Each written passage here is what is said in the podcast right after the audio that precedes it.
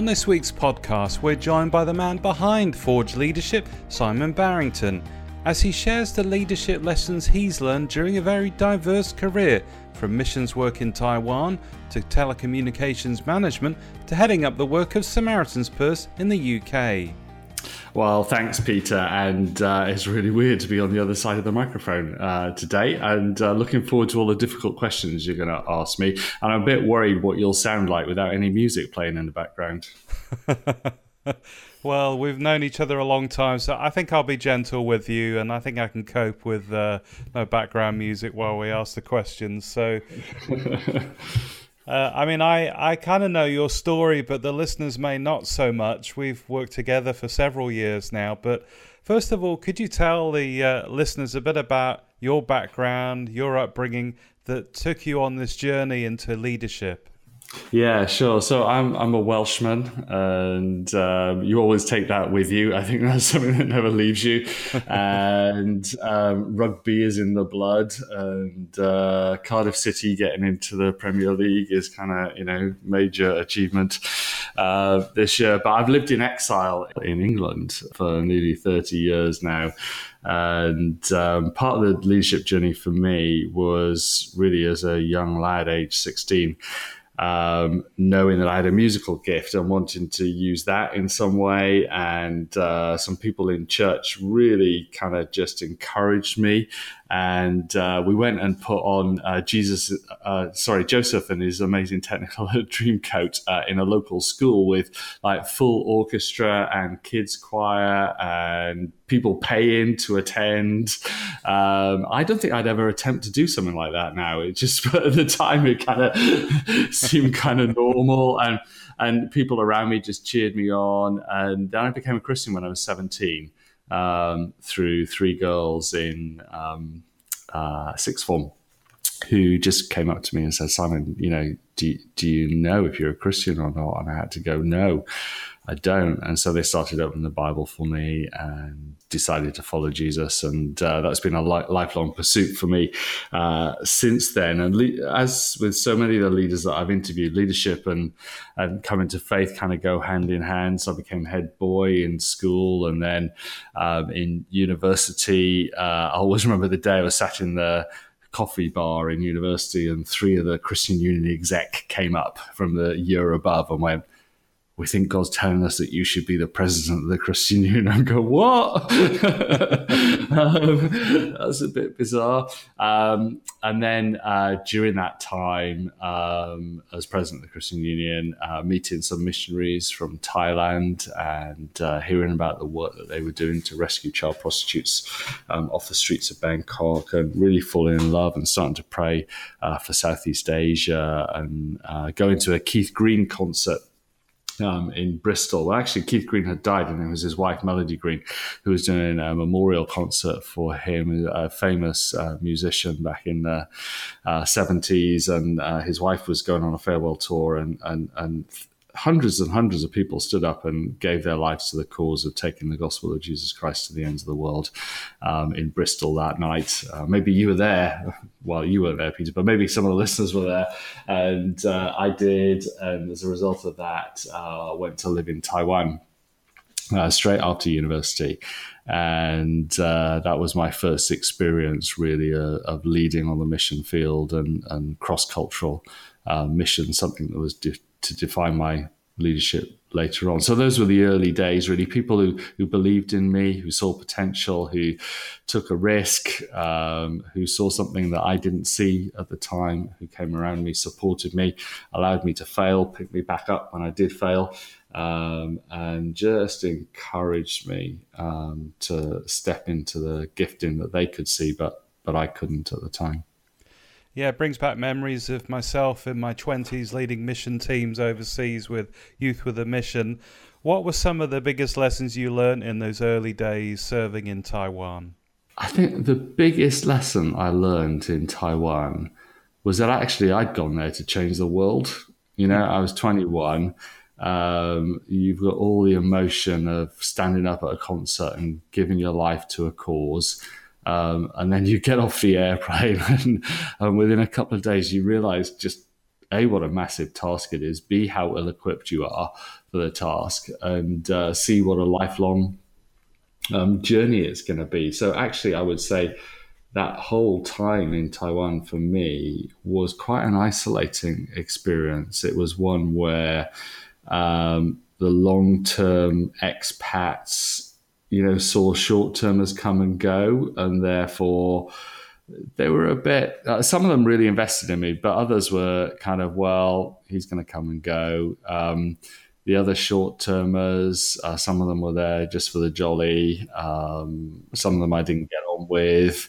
Um, I didn't speak the language. And so I, I found it really quite isolating. Of course, you have to remember how old I am, Peter, and these were the days before email and mobile phones. So I remember um, it. You know, access to the family was, uh, you know, those blue airmail letters that you kind of wrote on the wrote on the edges of as well, down the sticky bits to get as many words as you possibly could onto them. And uh, I got to ring home once during the whole time I was there, and that was on Christmas Day.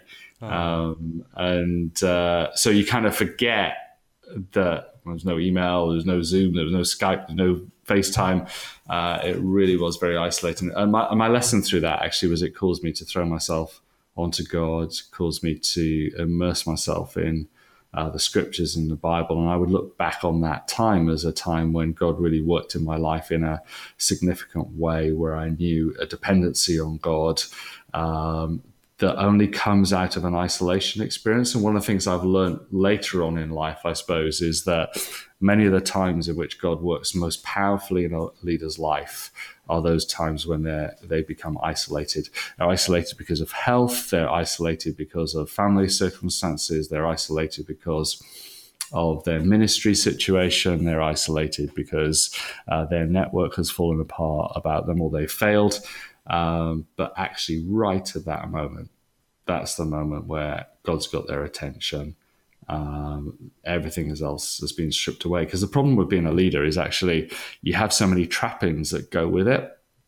So many support networks, so many uh, people around you, so, so many uh, the, the, title, um, and when that all gets stripped away, and you're on your own again, then you really have to dig deep to go, who am I? Who am I really?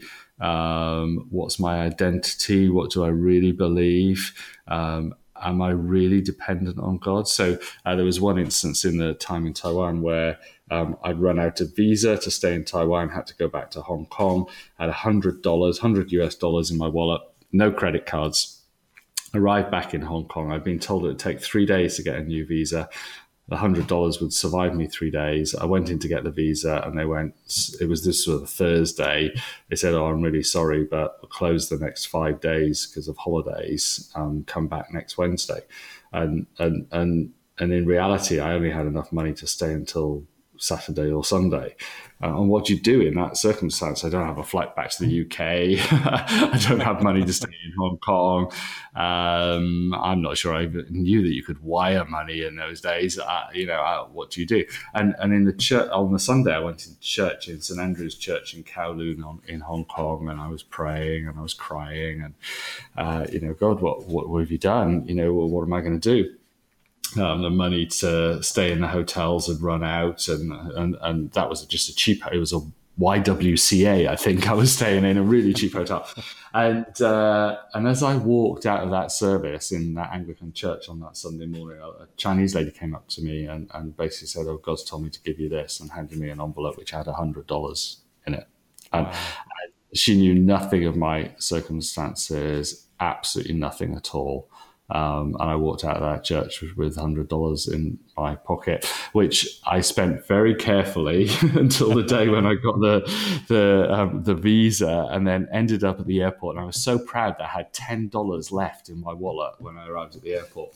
And then as I walked through immigration, it was like, oh, it's ten dollars airport tax to get out of the airport. and so I spent my last ten dollars um, on that. But but when everything's stripped away you know, where's our dependency? Yeah. And who are we really? And that was a vital lesson um, in those days.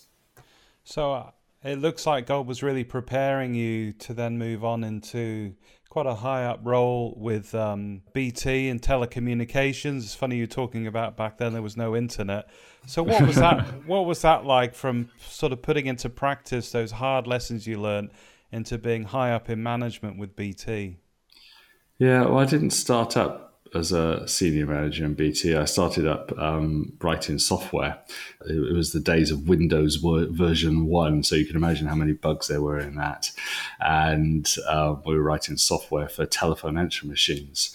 And I just happened again and again and again to have the right bosses who saw potential in me and took risks in me. So my first boss, Nick Force, um, you know, just mentored me, um, put me up for opportunities that really were way above my level of competency, but he saw something in me. And so uh, my experience in BT was they were fabulous actually at developing people, at seeing the potential in people, at taking risks. Um, with people. And, and, as a colleague said one time, promoting you above the level of your incompetence. Um, and so I learned through that um, period, I think, um, again, to um, step into opportunities that were in front of you and to not be fearful of them, but to have courage to to step into those and see what God was going to do. And and during that time, I ended up on significant projects um, as the internet was launched, as um, uh, CallMinder was launched, as um, an opportunity came to go and work in the cabinet office, which I took, and then as opportunities came to be part of um, created new companies out of BT with its intellectual property um, portfolio. Um, but I think it, you know, I learned it's all about the people. It's all about the people around you have around you. It's all about the people who um, invest in you, and it's all about the people that you then invest in as well. And so, um, it during that period, I think the biggest learning for me was that most corporates and most organizations drive managers up a capacity ladder um, where they um, it's all about their personal development their strengths strengths finder their skills building that up. And then you get to a certain point where you realize actually it's got nothing to do with you and your skills. It's got more to do with your character and people lead people who are being led. Mm. Um, it's all to be, it's all about, you know, who are you following? What's your character? Where are you leading out of? And can you create what I call environments of, of truth and grace where other people can flourish, where other people can develop, where other people can reach their whole, prof- uh, whole potential. I was just, uh, you know, you can call it fortunate. Um, I believe God put me in places where I had bosses, uh, Christian and non-Christian, who who did that for me yeah. uh, during the years in BT. But all through that time, I really wrestled with. Hey God, you've called me to missions, and here I am driving shareholder value from a multinational uh, telecoms company. What's going on?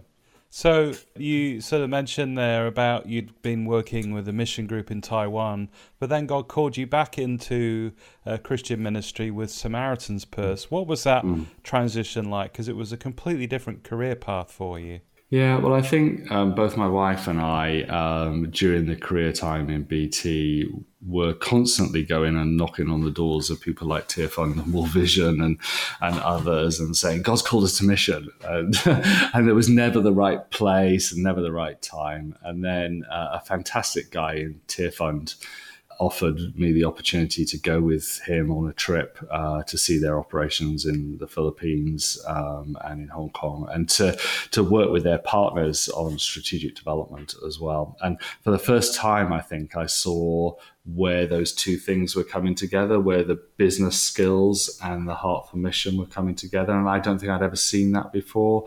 I think I was kind of struggling with well, if I'm going to missions, I need to go to theological college. Well, how can I do that? Got a young family because I, I, need to pay the mortgage, and and I've got this good job, and, uh, and what do I do? And yet, um, with Andrew taking me on that trip to Tearfund, my eyes were really open to actually the whole range of skills that are needed in in the mission context and how I could apply my business skills into that situation. And, and there was an incident on that trip where we went to Smoky Mountain. Um, Smoky Mountain back in those days was a big rubbish tip outside Manila, uh, home to 4,000 families. And Tearfund were doing some fantastic work with medical clinics on the edge of that.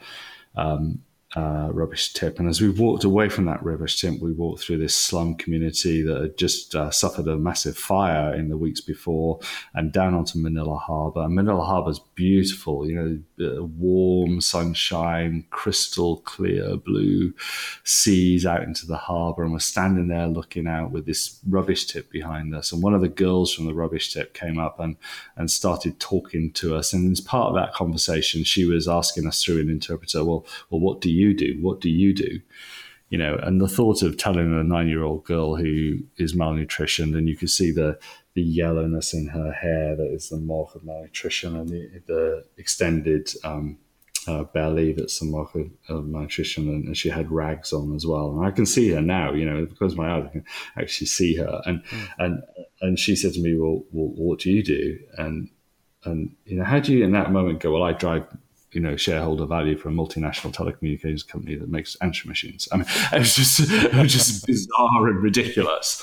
And and at that point, it led me on a journey of going, well, what is out there? How can I use my skills? And uh, again, you know, God led me to um, a position in Samaritan's Purse and becoming chief executive of Samaritan's Purse at the at the ripe old age of 37 um, back in 2003. And uh, I'd never worked in the international development sphere before, um, never um, led an organization before. And so I had 14 wonderful years as chief executive Purse in the Billy Graham organization as well, during which I learned some phenomenal lessons about how to lead and how not to lead as well. so there's nothing quite like seeing the work uh, firsthand, and I had the privilege of traveling all around the world with you on some of these trips to see the amazing work of Samaritan's Purse. But there were moments, I think both of us were just so moved and uh, overwhelmed by the need. I remember us going to uh, a refugee camp of 50,000 people in South Sudan. Then I remember us going to Uganda to this dirty water source that was just brown mm-hmm. water and just thinking, how can we make a difference? What was that like for you trying to meet needs in some very challenging situations, and how did your faith help you deal with that? I think uh, lots of people ask me that question. And um, of course, you know, on the television, you see the huge need, and, and we're reporting back about that huge need. But um, in all of those circumstances, you just meet the most phenomenal people. Yeah, and you'll know that, Peter. You know, yeah. the Samaritan's Purse staff right around the world, the the volunteers. You know, um, you know, there's a saying here, isn't there? We say, you know, how are you? And say, I'm fine under the circumstances. Well, none of these people live under the circumstances. They're all rising above the circumstances and punching some holes in the darkness. And that is just so inspirational. You know, I remember meeting a, a woman in, in Mozambique who um, uh, basically got up at four o'clock, walked seven miles to plough a field, got paid 50p um, for ploughing the field for four hours, came back, um, made um, the meal for her husband and her family. And then once she'd finished doing all of that, she'd make another meal and take it to uh, three orphans who lived in a headed, uh, an orphan headed household and feed them and read to them and teach them and then she'd get back and go to bed and then she's up at four o'clock the following morning.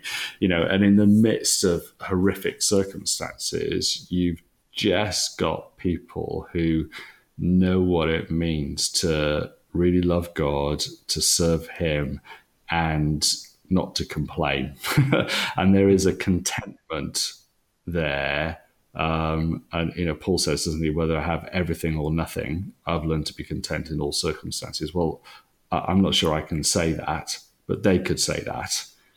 Uh, whatever the circumstances, I've learned to be content. And there's a joy, you know, you'd walk into the villages and, and there was dancing receptions and food laid on and and then you'd go to their dirty water source, you know, and and and it's almost like in the hardest of circumstances, you see the presence of God in the most significant way. And that's a paradox it's a polarity, it's a tension, it's something that I don't fully understand. You know, I think some of my holiest moments were standing at the graves in Beslan um, after 300 children had got killed by Chechen rebels in a in a school. I don't know if you remember that story. And and we were there days after and standing at the grave and, and weeping um, with the locals, but at the same time being able to bring um, the presence of God into that situation. So so what is it about the gospel that actually in in the ruins there's resurrection in the death, there's hope of life. In the darkness, there's light. You know, and that for me sums up the Christian faith and the Christian gospel. That in going into the dark places, then you see the light of Christ. Not that you bring the light of Christ, but you actually see the light of Christ in those circumstances as well. I guess you took on another challenge, you know, leaving Samaritan's Purse to start something from scratch to pioneer, forge leadership consultancy. So, what led you to do that, and what's it all about? So, about a year and a half ago, um, I was restless in my spirit and I was questioning God about, about why I was restless. I, I love Samaritan's Purse, love what we were doing, um, but there was a restlessness there. And, and uh, in praying with my wife and, and, friends, I felt really, very, really, it was the right time to, to step out of Samaritan's Purse. And, and the increasing burden that actually um, leadership is about identity. It's about leaders being secure in their identity and who they are. It's about them leading with resilience and what I call inner strength. Uh, it's about them having integrity. It's about them having a deep level of insight and intimacy with Jesus and then being able to influence um, much broader. And for me, that climbing up the character ladder on the capacity ladder was something I came to late in life. And I got a real burden to actually take that down to the next generation and say, what, what could we do here? What could, what, what could happen if leaders in their late teens, early 20s really got the fact that the biggest influence they can bring is if they lean into Jesus, if they know who they are in Christ, have a deep sense of security in that, have build a resilience uh, that will last them a lifetime of ministry, uh, know what it is to stick to their core beliefs and values and lead with integrity, and then and then we could change the world if that happens. And and you know I call that planting. Well, Trevor Waldock calls that planting a walnut tree i.e., planting something that might not come to fruition in my lifetime. So, so God's called me out to plant something that may, I may not see while I'm alive. Okay, mm. and that is the rising up of a generation, the rising up of generation of, of the generation we now call millennials, to be leaders who are rooted in the scriptures, who really understand who they are in Christ, and are able to go and change society in all sectors of society. So so to try and uh, facilitate that and form that, we set out in doing a big bit of research over the last year, um, which we've done with Bible Society and, and Redcliffe College and, and Yeoman's Marketing to to go. Um, can we talk to millennials about how they're starting to lead? There's been lots of stuff about millennials saying they're uh, lazy, instant need instant gratification, uh, a trophy for just showing up. They're entitled um, and uh, narcissistic. And we went, even if that's true, they're about to become the leaders of our organizations. so, how are they really going to lead? Because actually, at the top end of millennials, uh, people aged 33 and 34, well, I became CEO of Samaritan's Purse when I was 37. Okay. So, you know, where are those leaders at? How's their leadership been developed and formed? where's their understanding of security and identity and integrity? How do we build that into them? So we're going to launch that research at the Christian Resources exhibition on the um, 16th of October this year, and then I'm writing a book called Leading the Millennial Way, um, which will take all of that learning from that research and, and make it uh, more widely available to a wider audience. So, come the autumn, um, there'll be the research, there'll be diagnostic tools for organizations and leaders to see how they measure up um, against what it means to be a, a millennial, leader. Um, and there'll be the book and there'll be training courses and coaching uh, for leaders. So I'm really excited about that. Uh, we're on the cusp of it. And, and uh, this podcast is going to change as well. So we're coming to the end of, of season one. Uh, we're going to take a break over the summer. Um, uh, it's been fantastic to interview leaders who really get these issues about, you know, being vulnerable, being close and in proximity to the people that you're leading, leading out of a heart that's that's inclined towards Jesus, leading with character. You know, there's been wonderful interviews with people like Malcolm Duncan and Sim Dendy and John Paul Davis and uh, Bonnie Ulcioni and Patrick Regan. The list goes on. Absolutely wonderful. Um, but in the next season, which will start in the autumn, then we want to uh, go down a generation and start interviewing some millennial leaders um, and to get their story. Uh, many of them we've interviewed for the research, and I think there are just some inspiring stories of. Uh, influential young people who are making a dramatic difference in society right now. I know of uh, you know one lady who's running an organisation that's um, working with trafficked women in London. Uh, another guy who is um, you know as a millennial um, transforming the way that students think about justice uh, another guy who is living out his Christian faith in a in a Silicon Valley based uh, consultancy and learning what it means to be relational in that and to bring his Christian faith into that context. So I'm excited for people to listen to the next generation, and, and we really want to give millennials a voice. I think they've been hard done by um, in um, the way they've been portrayed. And, and actually, I think I've come to an understanding that they have something in understanding how you lead out of who you are. Um, that is a great lesson for other generations as well. So uh, that's the way we're going. That's the direction uh, that we're going, and um, really looking forward to that and excited about it. So we're going to take a break over the summer uh, on the podcast. Uh, that's mainly because we've got a shed load of work to do to get um, everything ready for the autumn. It's going to be launched on a new website called millennial-leader.com. Uh, if you go there right now, you can register to get updates, um, uh, particularly about the book. So, just finally, you talk about these millennials coming up in the next series of the podcast. Back when you were that age, starting out in Taiwan, what would you like to have known that you know now about leadership? Do you know what? I've asked every other leader that, and I would just jolly well hoping you wouldn't ask me it. Because it's such a difficult question to get your head around. Um, but I, I, for me, it's all about who's leading you. So it's all about depending on God. It's all about pushing into God. That actually your biggest moments of moving forward in your influence as a leader will come when you're on your knees because something's hit you down. And actually, the integrity checks and the challenges and those moments, which I call the dark nights of the soul, yeah, are actually the moments where you have to make the decision that you're going to push into God rather than back off. They're the moments of isolation where you may have to make the decision you're going to push into God rather than back off. And those are character moments, um, the moments where you've set out on a massive vision and you've announced it to your whole team, and then uh, you know someone pulls a plug on it, yeah, and you have to walk back into the office and you have to make a decision at that moment as what you, what are going to lead out on, what's important. Is your pride important, or is it your integrity that's important, or is your relationship with Jesus important? Um, and I wish someone had told me that when I was 20, because it might have solved a lot of heartaches, but the worst moments are the best moments um, as I look back, actually. So the, the worst moments have birthed the best moments.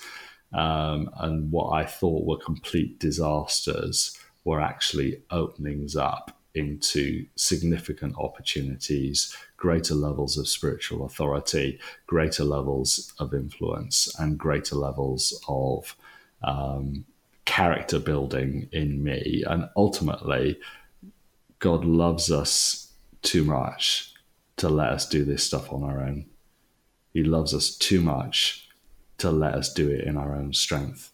And He calls us consistently through instances in our life, through character building instances, through pain and through suffering, uh, to be totally dependent on Him because that's where He wants us, and that's a fantastic place to be. Well, that was a pretty good answer, and uh, fascinating to turn the microphone on you, Simon, and really hear more of your story. And now, cue the tinny music. Thanks for listening to this first series of the podcast. We're going to take a break now for the summer, and we'll be back in the autumn with some great interviews with millennial leaders. In the meantime, don't forget to catch up on the podcast you missed at forge-leadership-podcast.com.